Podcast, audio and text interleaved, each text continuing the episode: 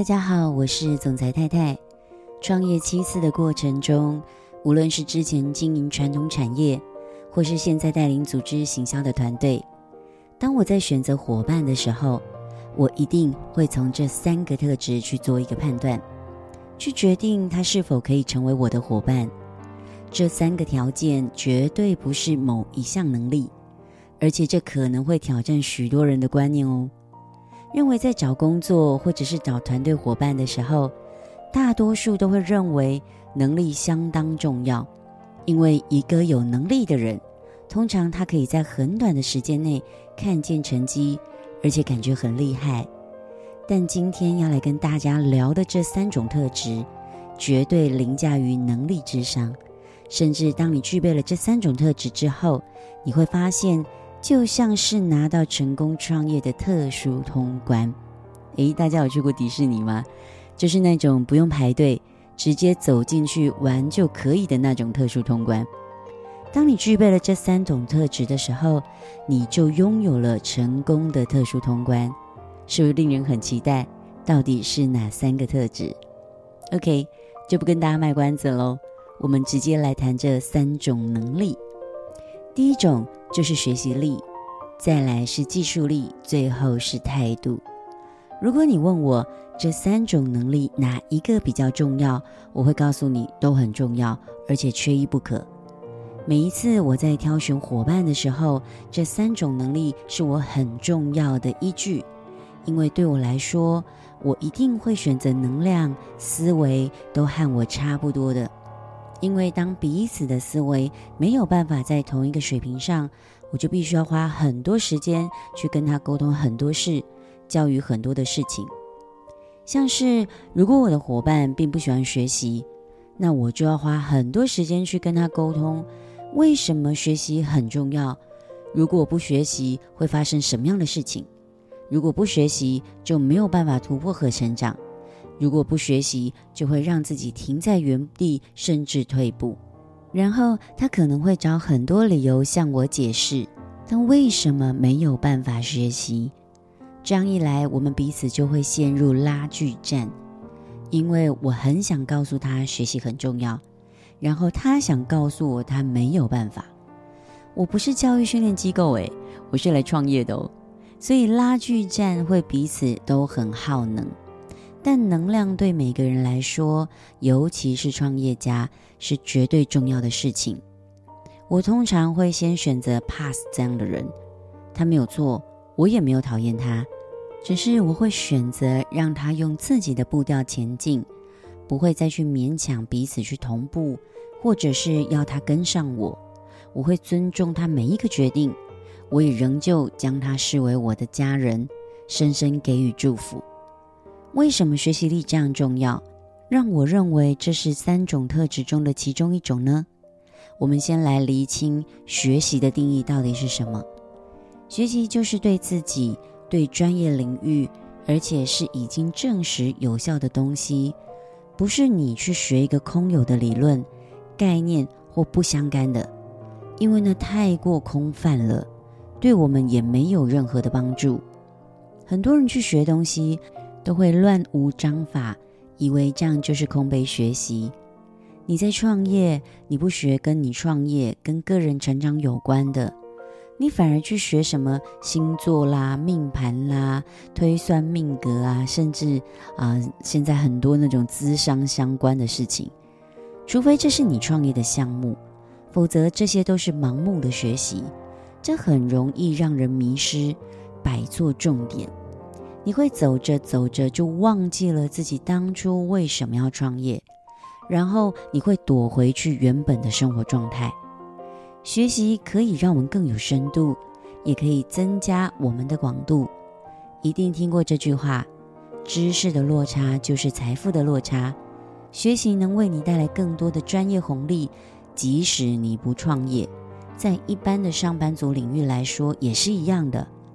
去想一想哦。我们父母亲的那一代，如果可以读到高中，已经很不错了。如果家里面有人读大学，你会看到整个村庄都敲锣打鼓、放鞭炮，还请吃饭，就好像已经拿到成功门票一样，准备飞黄腾达。但到了我的这一代哦，读大学已经逐渐普遍，那我的下一代读大学就已经成为了基本能力。所以你必须要拥有更高的学历、更多的专业、更多的技能，你才有机会在面试、在一堆履历的红海当中赢过别人。所以，即使是上班族，你要通过面试拿到 offer，这也会是一件很重要的事情。所以在创业中学习也是这样的，尤其身为一个创业家。如果你固步自封，以为自己什么都懂了，那就只会加速你创业的失败而已。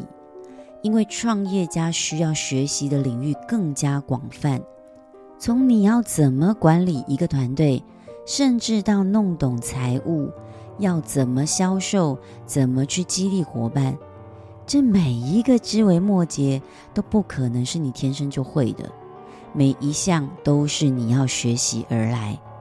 那要怎么学习？像我个人啊，就非常喜欢在我开车的时候听书。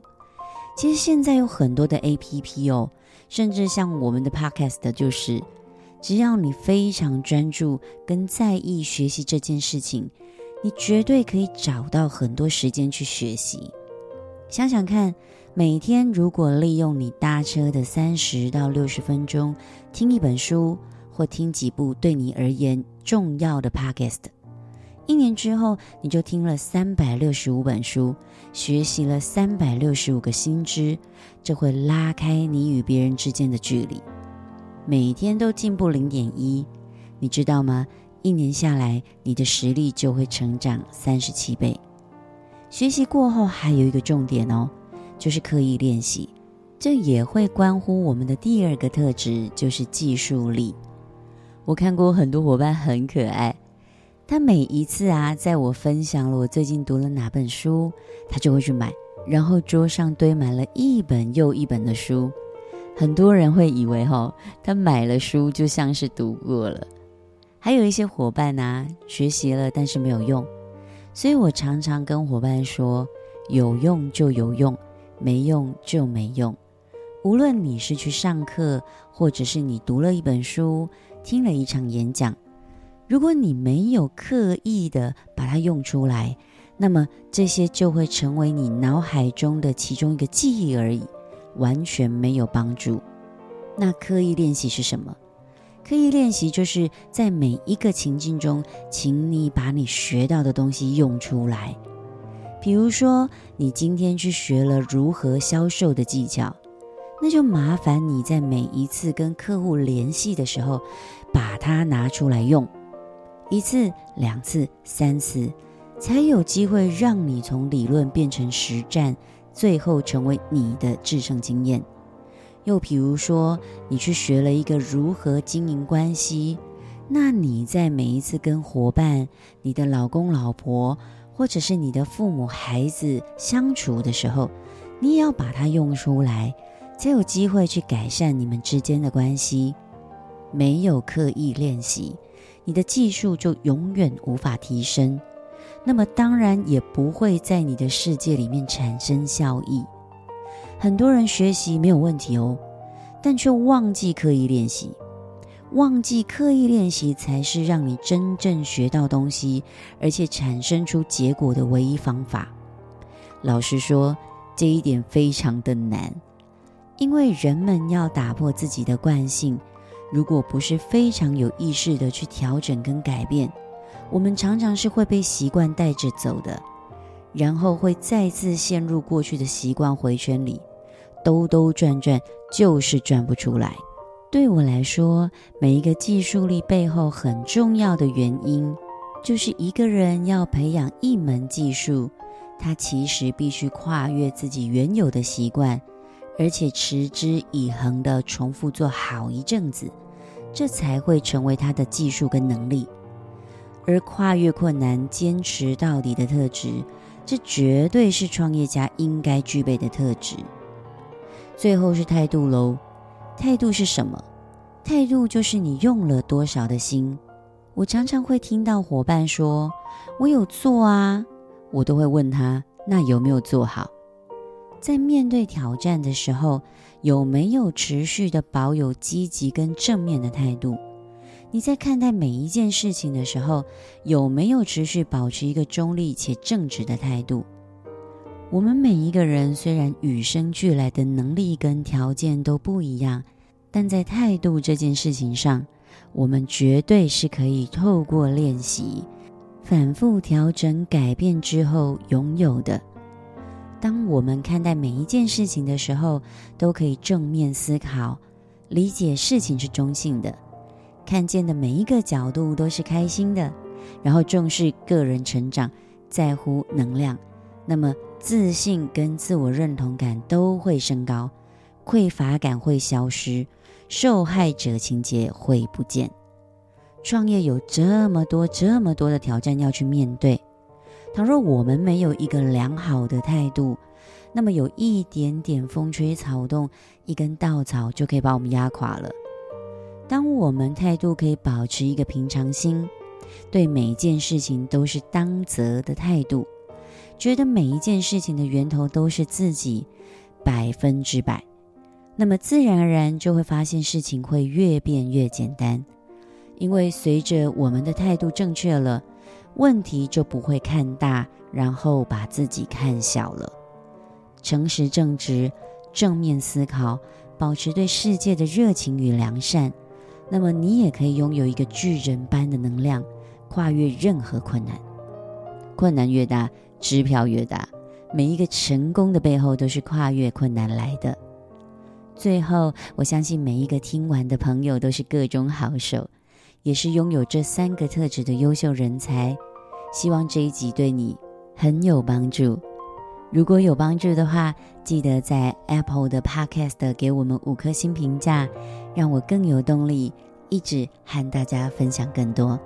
我是总裁太太，我们明天见，拜拜。